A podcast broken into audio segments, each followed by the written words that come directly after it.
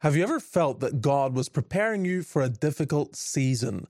In Genesis 35, God prompts Jacob to return to Bethel before recording for us three significant deaths. For the Lord is our defense, yes, to defend us. For the Lord is our defense, yes, to defend. For the Lord is our defense, yes, to defend us. For the Lord is our defense,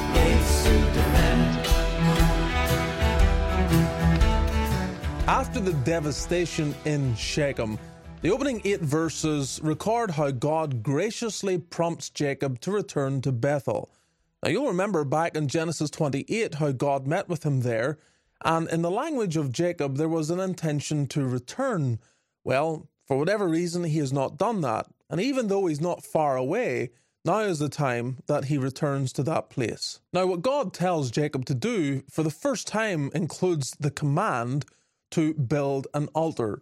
And so, in preparation for this event, Jacob communicates to the household that there are things they must do. And so, he calls them to put away their idols, he calls them to wash themselves, and to change their clothing. And it seems as if this whole command is a putting away of anything that was superstitious or contained false worship or had been taken maybe from the Shechemites that needed to be laid aside. Sometimes when this is read, people wonder whether earrings are something that God forbids. I'm not sure that can definitely be said, given the fact that Abraham's servant actually gave an earring to Rebekah.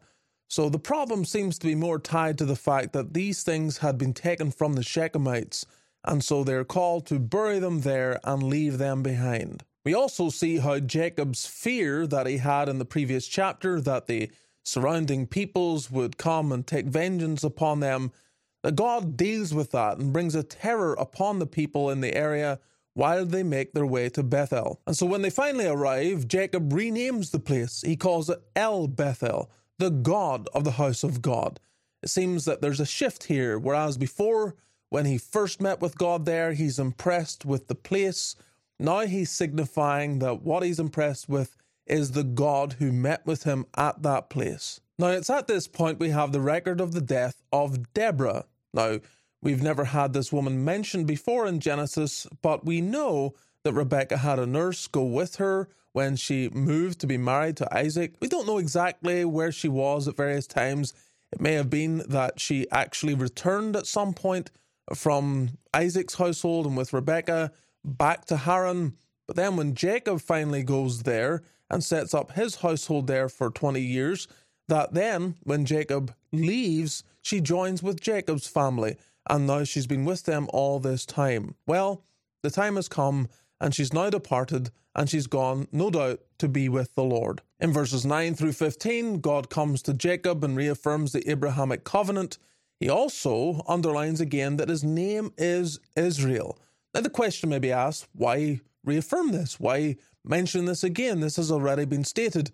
But sometimes we need to hear things a second time, or we need to be told that we are what we are. So, uh, for example, when we tell a Christian, you're a Christian, it, it's kind of uh, encouraging them to seize upon what they are, what God has already made you to be. And that brings a sense of the responsibility of the title and provokes us to live as we ought. Well, perhaps that's what God is doing for Jacob. Your name is Israel. In other words, live like it. Verses 16 through 21, we have the bittersweet account of the birth of Benjamin and the death of Rachel. This is Jacob's most loved wife, and now she is gone. This is a woman that had struggled to have children and had cried out, Give me children, else I die. Well, God had mercifully saw her plight, given her Joseph, at which point she had desired another son, and now it has come to pass as she has desired but at the expense of her own life. Now, unlike the rest of the patriarchs and their wives, Rachel, instead of being buried at Machpelah, is buried just outside of Bethlehem. And Jacob seems to reflect an increase of faith. Despite the sorrow, he will not have his son to be called the son of my sorrow, but instead gives him the name Benjamin, the son of the right hand. And so in verses 22 through 29, the sorrows of Jacob are far from over.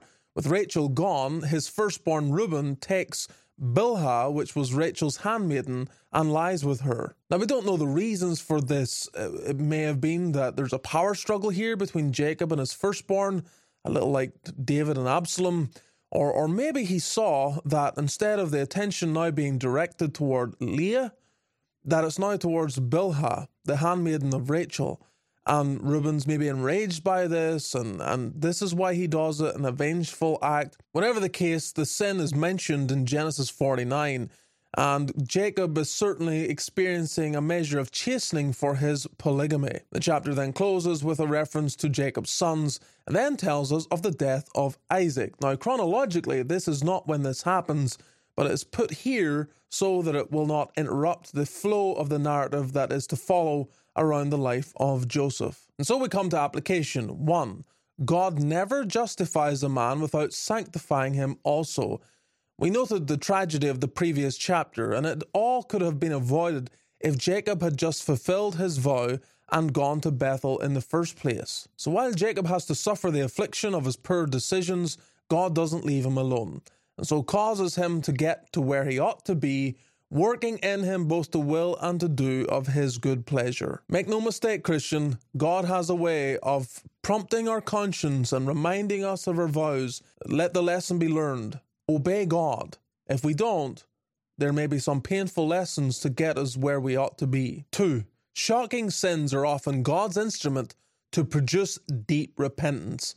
The events of the previous chapter and all that fell out from that may have actually produced a real sobriety in the household of Jacob, which causes them to respond swiftly to his call to repent. It's wise for us to continually work for ongoing reform in the lives of all of those in our household, to see like gradual change and try to see that prompting toward Christ likeness.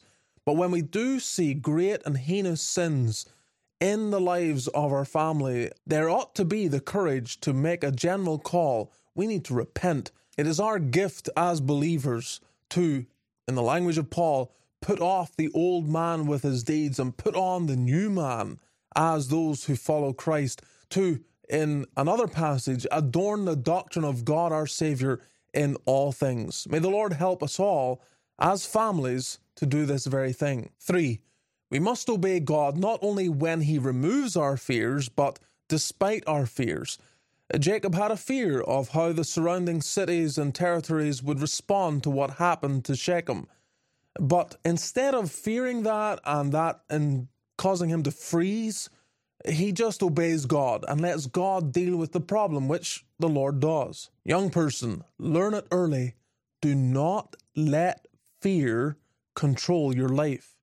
If God is calling you to do something, if something is the right thing to do, just do it and leave the consequences with God and trust Him to shepherd and take care of the details. Your job is to obey, His job is to take care of everything else. 4. God has His anonymous servants who have proven faithful over many years. Up until this chapter, Deborah has not been named, and in many respects, she reflects or represents those of us that live as believers. Our names will not go down in history Hardly anyone will know who we are.